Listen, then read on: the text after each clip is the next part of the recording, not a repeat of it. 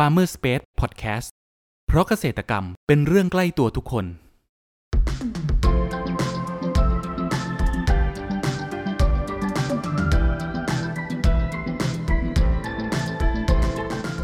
สวัสดีครับ ขอต้อนรับเข้าสู่รายการพันนานารายการที่จะทำให้คุณผู้ฟังได้สำรวจ และทำความรู้จักผลผลิตทางการเกษตรชนิดต่างๆ จากการสัมภาษณ์ผู้ผลิตไทยโดยตรง วันนี้อยู่กับผมนัทนัทพงศ์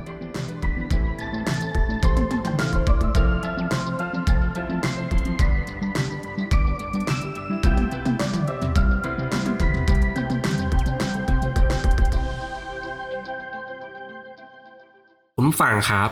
ตามครัวเรือนของบ้านเรานั้น คุ้นเคยกับผักขึ้นช่ายที่หอมฉุน และมักถูกใช้ในการประกอบอาหารประเภทแกง และผัด ถ้าเจอกันอยู่บ่อยๆ จะอยู่ในเมนูอาหารจีนประเภทต้ม เช่นกัน โดยครัวอาหารจีนเองนั้นจะใช้ผักขึ้นช่าย เป็นส่วนประกอบหนึ่งในการดับอาหารคาว เช่นปลาเป็นต้นนะครับ ใครที่ไม่คุ้นเคยชินกับรูปลักษณะของผักขึ้นช่ายนั้น จะจำสลับกันระหว่างผักขึ้นช่ายกับผักชี โดยรูปร่างของใบมีลักษณะเป็นแฉกๆเหมือนกัน แต่รับรองเลยครับว่า ถ้าดูกันด้วยลักษณะจริง ๆ นั้น แยกออกได้อย่างแน่นอนเมื่อรับประทานเข้าไป เพราะกลิ่นของทั้งสองชนิดนั้นจะแตกต่างกันอย่างชัดเจนครับ แต่กว่าจะมาเป็นผักขึ้นช่ายให้พวกเราได้บริโภคกันนั้น เกษตรกรเขามีเทคนิคและวิธีการปลูกอย่างไรกันบ้างสำหรับครั้งนี้ครับ เราได้รับเกียรติจากเจ้าของเขากะโหลกฟาร์ม จังหวัดประจวบคีรีขันธ์ขอเสียงปรบมือต้อนรับคุณแชมป์ด้วยนะครับ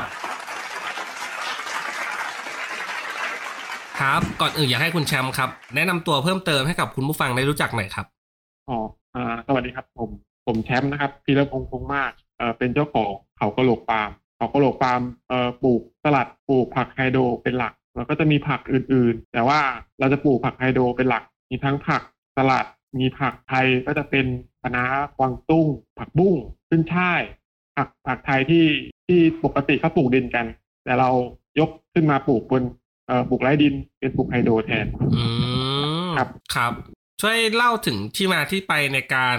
มาสนใจในการปลูกทั้งผักสลัดแล้วก็ผักไทยที่คุณแชมป์ทำอยู่หน่อยได้ไหมครับ ว่าที่มาที่ไปในการมาสนใจในการปลูกนะครับ เป็นยังไงมายังไงครับ เอ่อที่มาที่ไปสำหรับสำหรับเอ่อการปลูกผักผักไฮโดรนะผมปลูกผมพูดรวมๆผักไฮโดรก่อนครับ ผมผมอะปลูกผมเริ่มแรกเริ่มเดิมทีอะอาชีพอาชีพหลักของที่บ้านคือเกษตรนี่แหละเขาก็ปลูกผักบนดินกัน ปลูกแตงกวาปลูกตัวฝักยาวปลูกผักใบ แล้วก็ปลูกเป็นพืชที่ที่เกษตรกรไทยทำกันมาอืมผมอะก็อยู่ในในในเขาเรียกกันแวดวงพ่อแม่ทำมา แต่ว่าเนื่องจากเราทำเราทำการเกษตรมา แล้วก็ผมไปเรียนต่อ ผมไปเรียนมาแล้วก็ไปเป็นต่อปริญญาตรีด้านสัตวศาสตร์เราก็ฉี่ออกไปนิดนึงเพราะว่าเรารู้สึกว่าณตอนที่เราไปเรียนเราเราเป็นอยู่แล้วกับพืชเนี่ยเราก็เลยอยากได้อย่างอื่นมาทดแทนฮะ อันนี้อันนี้เป็นเริ่มต้นจากเราเรามีพื้นพื้นจากที่บ้านใช่ไหมเราไปเรียนสัตว์แล้วผมก็ไปทำงานเป็นสัตวบาลดูแลไก่พ่อแม่พันธุ์ของบริษัทอยู่เป็นสิบปีเลยอืมแต่ว่าข้อเริ่มข้อการเริ่มต้นของการปลูกไฮโดรนะมันเริ่มจากตรงที่ผมไปทำงานนั่นแหละผมมามีเวลาว่าง ผมอยู่ฟาร์มต้องเข้าใจระบบฟาร์มเนี่ยเป็นระบบปิด เราจะไม่สามารถ เขาเรียกว่าไงเขาไม่ได้ไม่ใช่ว่าเขาห้ามเรา แต่ว่าเราจะต้องอยู่กับฟาร์มตลอดเวลาแล้วสแตนบายดูแลไก่เขาครับเพราะฉะนั้นเราก็จะมีเวลาอยู่กับอยู่กับอยู่ตรงนั้นอะในเวลาว่างผมก็ไม่รู้ทำอะไร ผมก็ไปเริ่มจากการศึกษาเห็นผักไฮโดรใช่ไหมมันเป็นใช้พื้นที่น้อย แล้วมันก็ไม่ต้องปลูกลงดินฮะผมก็เลยไปเริ่มจากการปลูกเอ่อในเอ่อในในน้ำนิ่งอะในถ้วยในขวดน้ำอะไรเงี้ยมาก่อนครับ เมื่อสักเกือบสิบ10ปีที่แล้วอะซึ่งระบบไฮโดรตอนนั้นอะยังไม่ได้แพร่หลายเหมือนทุกวันนี้อืม เราก็เป็นเราก็เรียนรู้กันมา ไม่ได้มีการอบรมไม่ได้มีอะไรเราก็เรียนรู้สงสัยอะไรเราก็ไปหาข้อมูลในอินเทอร์เน็ตนั่นแหละส่วนใหญ่ก็จะเป็นของต่างประเทศและสมัยก่อนนะแล้วก็ทำมาเรื่อยๆทำมาจากระบบผมก็ขยายว่าเออเห็นเป็นปลูกได้ปลูกผักสลัด แล้วราคาผักสลัดก็ราคาค่อนข้างดีฮะณณตอนสมัยก่อนนะโลนึงแล้วก็ไม่มีใครปลูกในตลาดในในตลาดนี่แทบจะแบบไม่ไม่มีผักสลัดให้ให้เราเห็นเลยอืมส่วนใหญ่ก็จะมีช่วงฤดูหนาวอะที่มาจากทางเหนือครับผม เป็นปลูกดินมาจากทางเหนือโอเคผมก็ปลูกมาแล้วก็มาเริ่มเป็นเริ่มแปลงแรก ก็ซื้ออุปกรณ์มาสมัยก่อนอุปกรณ์แพงมาก ต้องบอกว่ามันแพงเพราะว่ามันนำเข้าทั้งหมดครับไม่ว่าจะเป็นรางปลูกหรือว่าเอ่อวัสดุปลูกอะไรเงี้ยก็เราก็มาลองแล้วก็ปลูกโอเคมันก็ดีอะผมก็ทำควบคู่กันมาก็เลี้ยงเอ่อไก่ของบริษัทไปก็คือผมทำงานประจำไปแล้วผมก็เวลาว่างก็มาทำอันนี้อืมแล้วก็ขยายมาที่บ้านอะไรเงี้ยฮะก็อยู่อย่างนี้มาหลายปีประมาณตั้งแต่เออ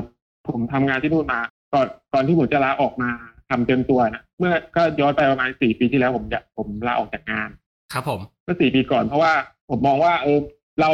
เราเริ่มแบบเขาเรียกไงอะเราเรารู้ทุกอย่าง เราเรียนเราเราทำงานของบริษัทใช่ไหมเราก็เหมือนกับเราทำกับเขาอยู่อย่างนั้นอะเราก็เลยแบบอยากอยากมีความท้าทายอารมณ์คืออยากเติบโต อยากมีเป็นเจ้าของธุรกิจของตัวเองอะไรอย่างนี้อืมก็เลยลาออกมา ครัก็บช่วยที่บ้านแล้วเออเราก็มองว่าธุรกิจตัวเนี้ยน่าจะไปได้ครับณตอนนั้นนะแล้วก็ออกมา แล้วก็เริ่มเต็มตัวมาเลย เริ่มจากการลงไปทีละทีละโต๊ะทีละโต๊ะก็คือเป็นเป็นชุดชุดหนึ่งปลูกประมาณสามร้อยต้น แล้วก็เริ่มไปจากทุนก้อนแรกลงไปหนึ่งโต๊ะ แล้วก็ปลูกพอได้กำไรพอได้ทุกอย่างมา แล้วก็ไปลงมีกำไรแล้วไปลงโต๊ะต่อดำเรื่อยๆค่อยๆขยายมาเรื่อยๆอือันนี้มจนมาถึงปัจจุบันน่ะ เราก็ขยายมาได้ได้พอสมควรผ่านทุกอย่างมาผ่าน ผ่านวิกฤตผ่านโรคผ่านโรคระบาดใช่ไหมโควิด ก็ผ่านทุกอย่างมา แล้วก็เรามองว่าณปัจจุบันน่ะมันก็โอเคสำหรับสำหรับจุดจุดหนึ่งนะผมไม่ได้บอกว่าผมสำเร็จที่สุดหรือว่ามันดีนะแต่ว่าด้วยด้วยกระบวนการก็คือโอเค เราอยู่ได้เราอยู่ได้ตรงนี้อืมครับ ครับ แล้วปัจจุบันเนี่ยครับในเขาเรียกว่าการปลูก ผักไฮโดรของคุณชามเองเนี่ยมีผักชนิดอะไรในการปลูกบ้างครับผักไฮโดรเนี่ยผมจะผมจะแยกเป็นสองส่วนหลักครับๆก็คือเป็นผักผักสลัดผักสลัดนี่คือผักนำเข้าเอ้ยผักเมล็ดนำเข้าทั้งหมดมันคือผักเมืองนอกผักสลัดนะอืมแล้วก็เป็นครับผมผักไทย ผักไทยก็คือเป็นผักที่เอ่อในประเทศปลูกอยู่แล้ว มีรู้จักมีคนรู้จักอยู่แล้ว ผักสลัดก็จะมีประมาณหกเจ็ดสายพันธุ์ที่ผมปลูก ก็เริ่มจาก green oak red oak คนรู้จักกันทั่วไปครับ cos Finley Finley iceberg ก็ red coral butterhead อะไรอย่างเงี้ยอืมประมาณหกเจ็ดตัว ส่วนผักไทยอะก็จะมีเอ่อขึ้นฉ่าย แล้วก็คะน้าคะน้าฮ่องเต้คะน้าฮ่องกงครับผมบางคนเรียกคะน้าไต้หวันอ่ามันมันเรียกหลายชื่อแต่มันคือตัวเดียวกันคะน้าต้นอวบอ๋อ มันมันมีหลายชื่อ แล้วแต่มันก็แล้วแต่พื้นที่จะเรียกกัน อ่า อย่างภาษาทางการเรียกคณะไต้หวันแต่ในตลาดลูกค้าลูกค้าที่ผมขายอยู่เขาเรียกคณะฮ่องกงอืม ประมาณนั้นก็จะมีกวางตุ้งอีกตัวหนึ่งกวางตุ้งก็เหมือนกัน คือกวางตุ้งไต้หวันในตลาดเรียกกันกวางตุ้งฮ่องเต้อ่าประมาณนั้นมันก็แล้วแต่แล้วแต่มุมมองเขาเขาเขาเรียกอย่างนั้นเราก็เราก็ไม่ห้ามเขาเราเราเข้าใจว่าเขาเข้าใจแบบนั้นเพราะว่ามันมันมีหลายชื่อนะเหมือนเขาเรียกขึ้นช่ายเนี่ยผมขายผมปลูกขึ้นช่ายใช่ไหมครับ ลูกค้าในตลาดเรียกตั้งโออ่ามันเราจะไปขัดเขาไม่ได้เขาบอกว่ามันคือตั้งโอกอะตั้งโอกคือตั้งโอก แต่ว่าจริงๆก็คือเราอะเราซื้อพันธุ์มาเรารู้ว่าเออเมล็ดพันธุ์ที่มันมาจากบริษัทมันเขียนว่าเออขึ้นช่ายเออแต่ว่าเราไม่สามารถเขาถูกเสมออะเขาเข้าใจอย่างนั้นก็โอเคเขาเข้าใจอย่างนั้นเขาก็ไม่ได้มีปัญหาอะไรนะเขาก็ซื้อปกติดีอืมครับ ครับ แล้วการปลูกผักของในฟาร์มของคุณแชมป์เองเนี่ยด้วยความที่ว่าเป็น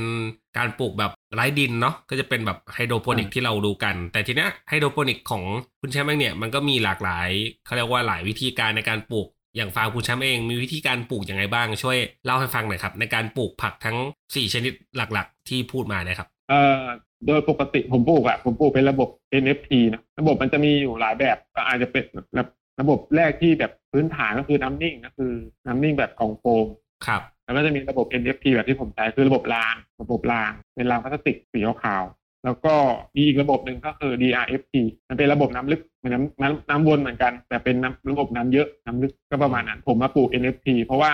อาจเป็นสไตล์ผมนะผมทำงานคนเดียว ผมก็ต้องการให้มันดูแลได้ เพราะว่ามันเป็นระบบ PVC ใช่ไหมมันเป็นท่อ PVC ครับคือมันทำงานเองได้คนเดียวเราสามารถล้างได้ แล้วก็คือจะบอกว่ามันมันสะดวกกับเราล้างได้คว่ำได้ทำความสะอาดง่ายกว่า แต่มันก็ไม่ค่อยเสียหายอะไรอื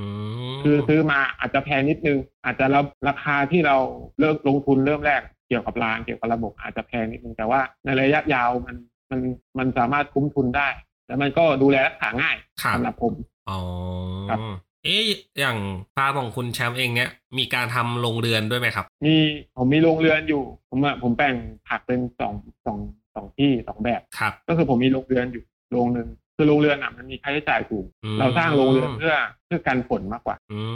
มโรงเรือนอะเพราะว่าบนบนบนหลังคาโรงเรือนมันเป็นพลาสติกใสๆใช่ไหมครับผม มันพลาสติกมันมีหน้าที่แค่อย่างเดียวคือการฝนครับ เพราะว่าโรงเรือนเองไม่ได้มีข้อดีทั้งหมดโรงเรือนเองมีข้อเสียเยอะมากข้อเสียของโรงเรือนเอ่ออย่างแรก ๆ อย่างหนึ่งที่พูดได้ก็คือเพราะโรงเรือนอะมีค่าใช้จ่ายสูงฮะเพราะว่าเราต้องทำขึ้นมาใช่ไหมมันจะถ้าเป็นโรงเรือนขนาด ใหญ่ขึ้นมาแบบที่ผมทำถ้าผมทำเองมันอาจจะไม่ได้สูงมากแต่ถ้าเราจ้างเขาทำราคาก็คงแบบแสนสองแสนอะไรอืมซึ่งมันแพง แล้วก็โรงเรือนเนี่ยถ้าว่าไม่ได้มีฝนจริงๆอะมันร้อน คือมันมันพลาสติกมันสามมันดูดความร้อนแล้วมันระบายเองไม่ได้ครับมันร้อน มันไม่มันเท่าโรงเรือนก็คือเราเอาไว้ทำสำหรับกันฝนอ๋อ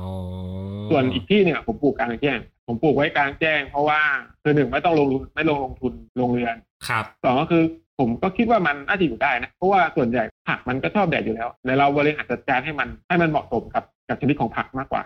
อืมแล้วเขาเรียกว่าวิธีการปลูกวิธีการดูแลนะครับ เรา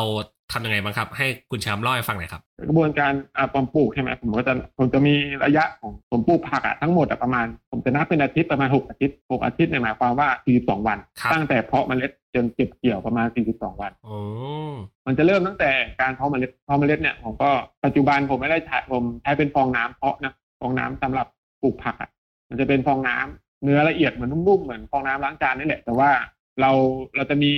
บริษัทที่เขาทามาเฉพาะเฉพาะสำหรับ เพาะผักไฮโดรเลยครับ มันจะเป็นเขาทำเตรียมมาให้เราเรียบร้อยก็คือตัดมาแบบแบบแบ่งทุกอย่างมาให้เราใช้งานง่ายอืมผมก็จะใช้ฟองน้ำนั้นปลูก เริ่มจากการเอ่อแช่ฟองน้ำนวดฟองน้ำให้น้ำมันซึมฟองน้ำมันอะครับผมให้น้ำมันซึมทั่วฟองน้ำเสร็จแล้วเราก็หยอดมันได้ลงไป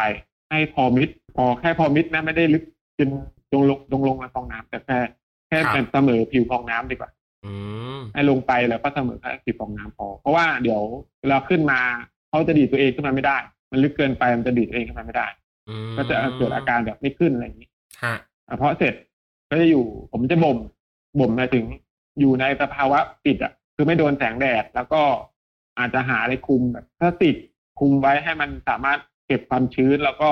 เหมือนกับไม่แห้งประมาณสองคืนครับ ไม่เกิน48ชั่วโมงผมก็เอาต้นออก เพราะว่าไม่งั้นยืดอ๋อไม่งั้นต้นมันจะยืดแต่นับเป็นชุก มันพอเราพอเราทำไปนานๆเราจะรู้สึกว่าเออมัน มีเทคนิคนี่ได้หน่อยๆเพราะว่าเออบอกบางคนบอกสองวัน แต่ผมนับเป็นชั่วโมงเพราะผมทำอะ48ชั่วโมงหมายถึงผมทำตอนบ่ายโมงอีกบ่ายโมงอีกสองสองสองวันข้างหน้าก็คือต้องเอาออกอะครับอืมจะทำแบบนั้น บางคนแบบสองวันสองวันก็คือสองวันจริง ๆ อาจจะผ่านมาไม่รู้กี่ชั่วโมงไม่รู้จะเท่าไหร่บางทีผักมันยืดพอมันพอมันขึ้นมาแล้ว มันก็จะหาที่ไปไม่ได้ฮะมันก็จะหาแสงอืม ก็จะยืดเจอปัญหาแบบนี้กันครับแล้วก็ต่อมาก็คือ ผมก็จะเอามาหาตากตากแดดแหละ ให้โดนแดดส่วนใหญ่ก็โดนแดดทั้งวันนะแต่ว่าจะมีพรางแสงตอนกลางวันอะต้นแดดร้อนจัดๆเพราะว่ามันเป็นระยะต้นอ่อนนะครับผมแล้วก็ต้องแบบพรางไม่ให้มันร้อนจนเกินไปเพราะว่าเดี๋ยวมันเดี๋ยวมันจะเกิดอาการไหม้เพราะว่ามันยังเล็กอยู่ครับก็จะโดนแดดเช้าแดดบ่ายแดดเช้าแดดเย็น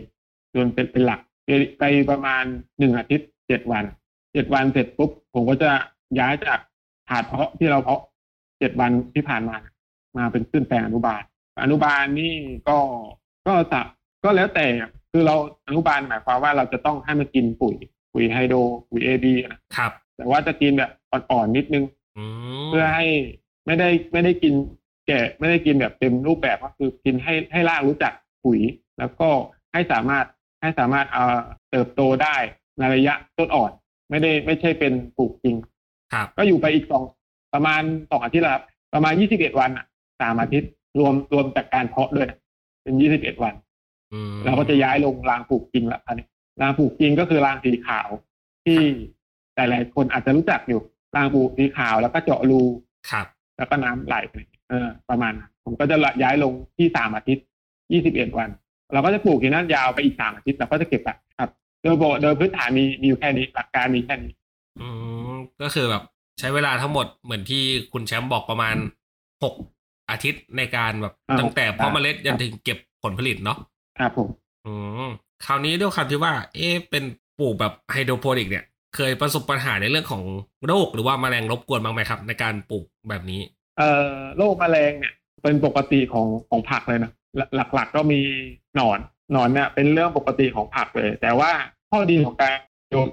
อะมันมันยกพื้นขึ้นมาระดับหนึ่งเพราะเป็นโต๊ะปลูกใช่ไหมครับ มันจะพ้นจากพื้นพื้นผิวล่างที่เป็นระยะการทำลายของหนอนมาได้ นิดนึง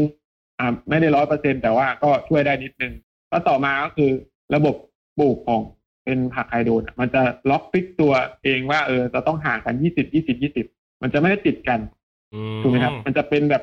เรียงกันสวยเลยง่ายๆข้อดีของการเรียงกันสวยเลยก็คือแบบเวลาหนอนกินต้นไหน มันก็จะกินแค่ต้นนั้นเพราะมันไม่มันไม่ถึงกันระยะเล็ก ระยะต้นเล็กอะต้นที่ยังมันยังไม่ได้โตเต็มที่ต้นมันก็จะเป็นเฉพาะจุด เหมือนแยกออกจากกัน กินก็จะกินแค่ต้นต้นเดียวอ๋อเรามันจะไม่เขาเรียกมันมันจะขยายตัวช้าแมลงศัตรูพืชอะครับ ไม่เหมือนผัก ที่ว่าปลูกบนแปลงดินแล้วก็ปลูกทีๆง่ายๆปลูกทีๆปุ๊บมันจะถึงกันเดินไปจากต้นนี้ไปถึงต้นนู้นมันก็จะกินแบบไวนิดนึงแต่ว่าถ้าเป็นไฮโดรระบบไฮโดรมันจะอยู่ห่างกันเพราะว่ามันพลิกตัวเองต้องห่างกันเท่านี้นะเท่านี้เท่านี้อืมระยะแรกก็คือเรามันไม่ถึงกันอยู่แล้ว มันจะกินแค่ต้นนั้นก็คือต้นนั้นจะกินเราจะเห็นเลยว่ากินต้นนั้น ถ้าเราถ้าเป็นผมผมก็คือยกต้นนั้นออกจบเลยหรือว่าจัดการต้นนั้นก็คืออาจจะจับหนอนออก หรือถ้าเป็นรุนแรงมากผมก็ถอนออกเลยต้นนั้นฮะ มันก็ตัดวงจรที่จะไปต้นอื่นไปได้เลย ในในกรณีที่มันไม่รุนแรงมาก แต่ถ้ามันกรณีรุนแรงมาก ผมก็จะมีอีกหลายวิธีอะก็คือหนึ่งก็คือถ้าเป็นผมมาปลูกระบบ GAP นะระบบแก๊ปครับ มันใช้สารเคมีได้ครับแต่ว่ามันอยู่ในระยะปลอดภัยที่เราจะใช้กับเอ่อปลอดภัยกับผู้บริโภค อืมครับผมเขาจะมีมาตรการควบคุมแบบต้องห่าง ต้องต้องเว้นระยะกี่วัน ต้องใช้สารเคมีตัวไหนได้บ้าง รุนแรงมากแค่ไหน มันก็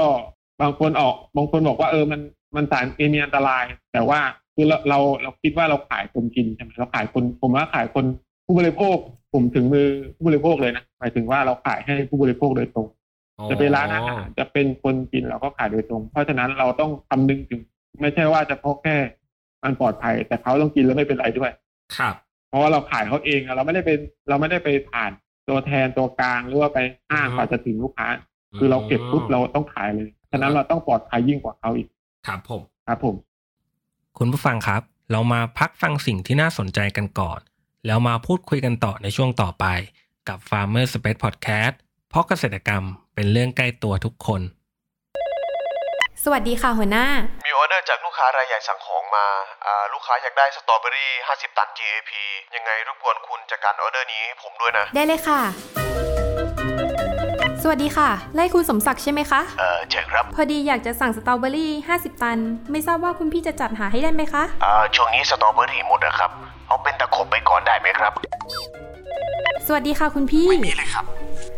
ฮัลโหล สวัสดีค่ะ พอดีทางเราอยากจะสั่ง หมด ไม่มีเลยจ้า หมดเลยครับ หมดครับหาไม่ได้เลยช่วงนี้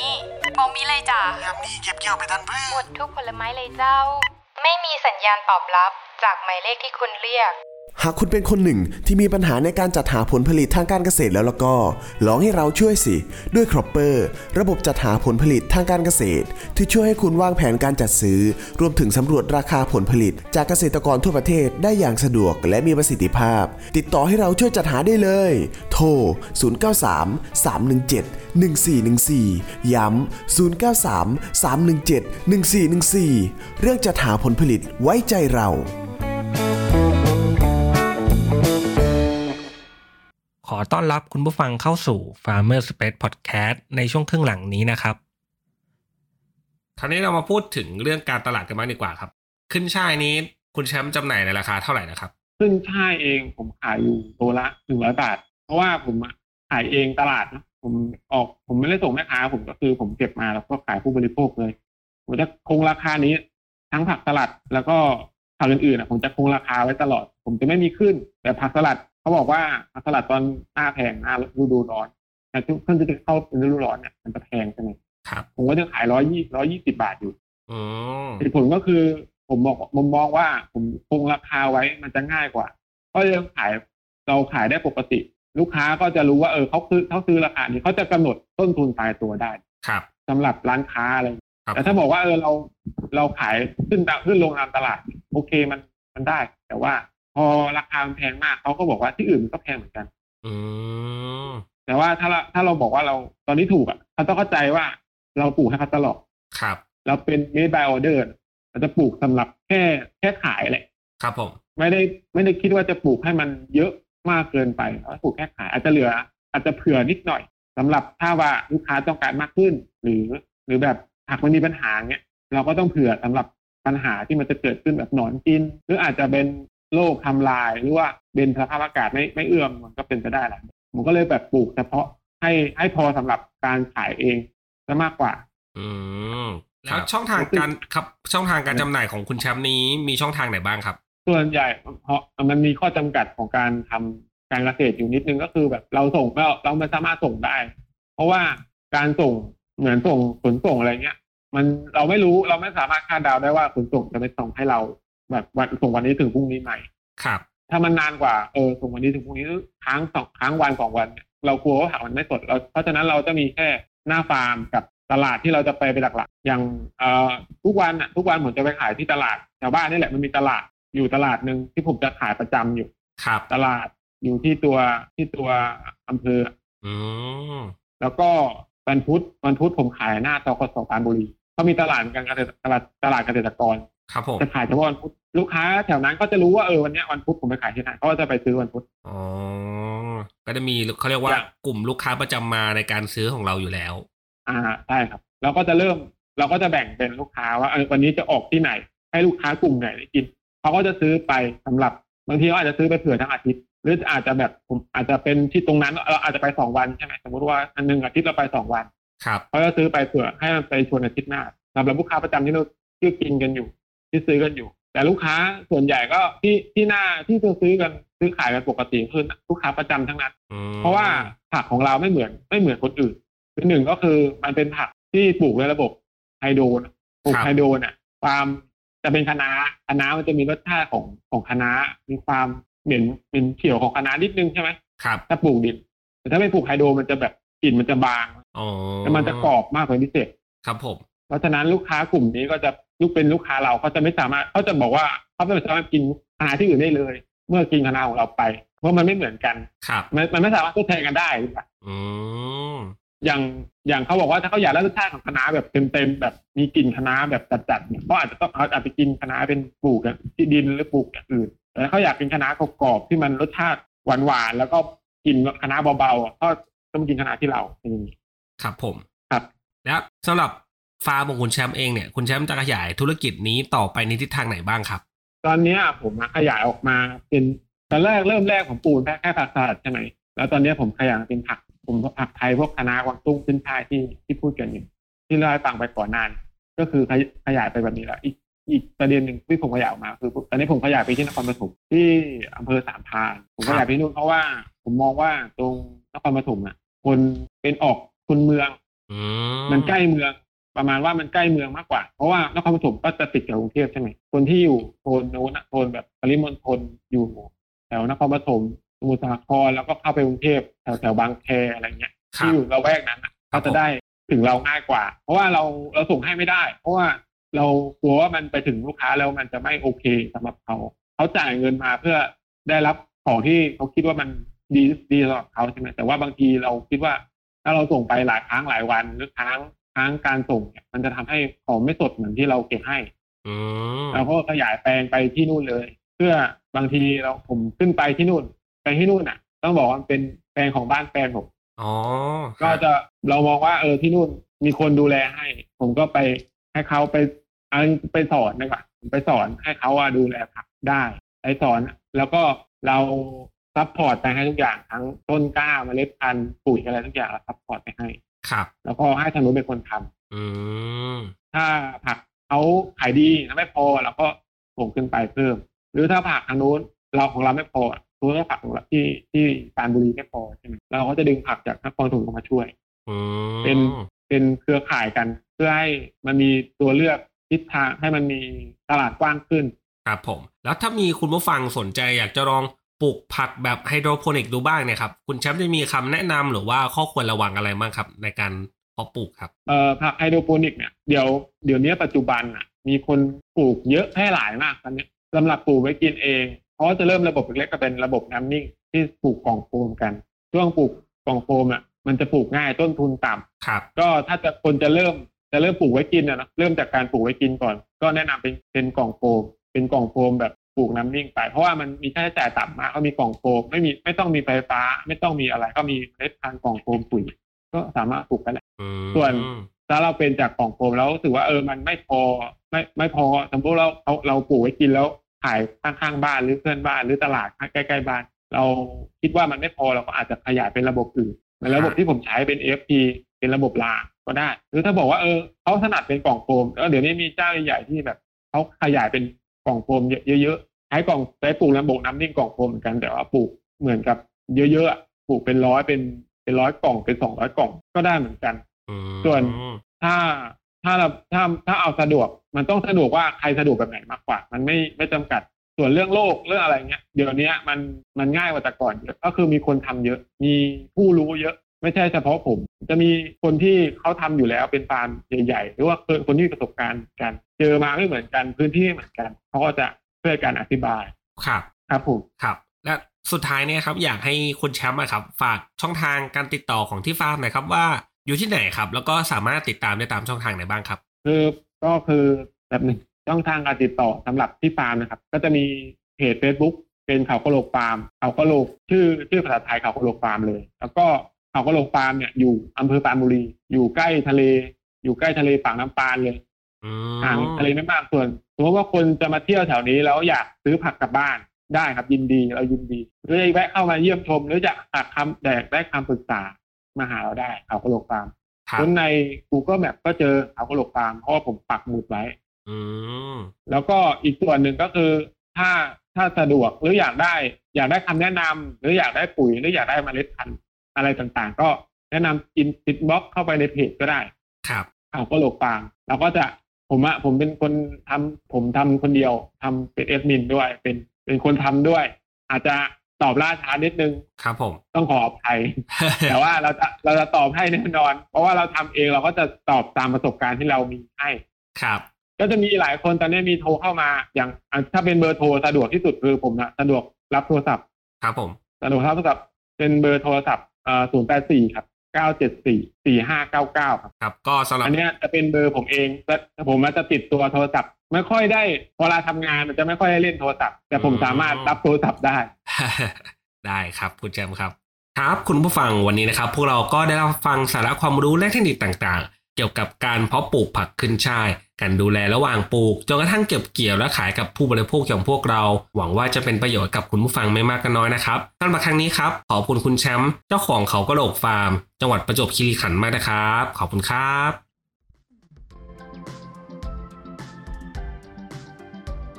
คุณผู้ฟังคนไหนสนใจหรืออยากสอบถามรายละเอียดเพิ่มเติม สามารถแสดงความคิดเห็นผ่านช่องทางที่คุณผู้ฟังกำลังรับชมอยู่ได้เลยนะครับ หรือหากใครสนใจหาซื้อผลผลิตทางการเกษตร จากฟาร์มเกษตรกร ก็สามารถติดต่อเราได้ที่เบอร์ 0933171414 แล้วพบกันใหม่กับ Farmer Space Podcast ใน EP ถัดไปเร็วๆนี้ เพราะเกษตรกรรมเป็นเรื่องใกล้ตัวทุกคน สวัสดีครับ